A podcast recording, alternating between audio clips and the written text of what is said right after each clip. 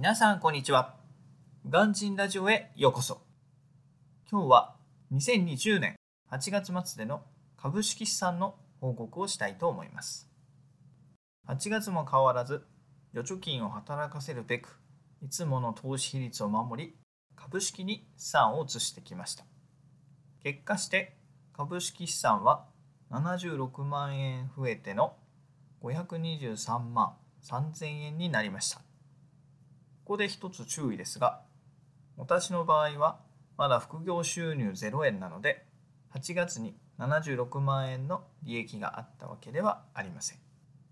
お金や投資について紹介しているビジネス系 YouTuber さんによると、個別株への投資や日本株への投資も最近では話題になりつつあるようです。しかし、私は株式購入に関してあまり時間をかけたくないので、現在の ETF 投資に的を絞っています。稼ぐ力がついたら株式の勉強もしてみたいと思っています。しかし、副業の収入0円の現状では、まずは利益を多くしなければなりません。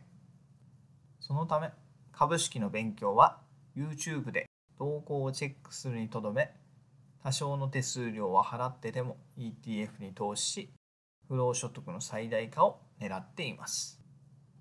時間が経つのは早いもので、今月はついに3ヶ月に1度の配当月になります。コロナ禍の現状で配当金も減っているようですが、例年通りであれば、ようやく月1万円をもらえるまでになりました。ETF が消滅しなかったり、株を売らないなどという条件はつきますが、それでもずっと月1万円をもらうことができるのは非常に大きいです。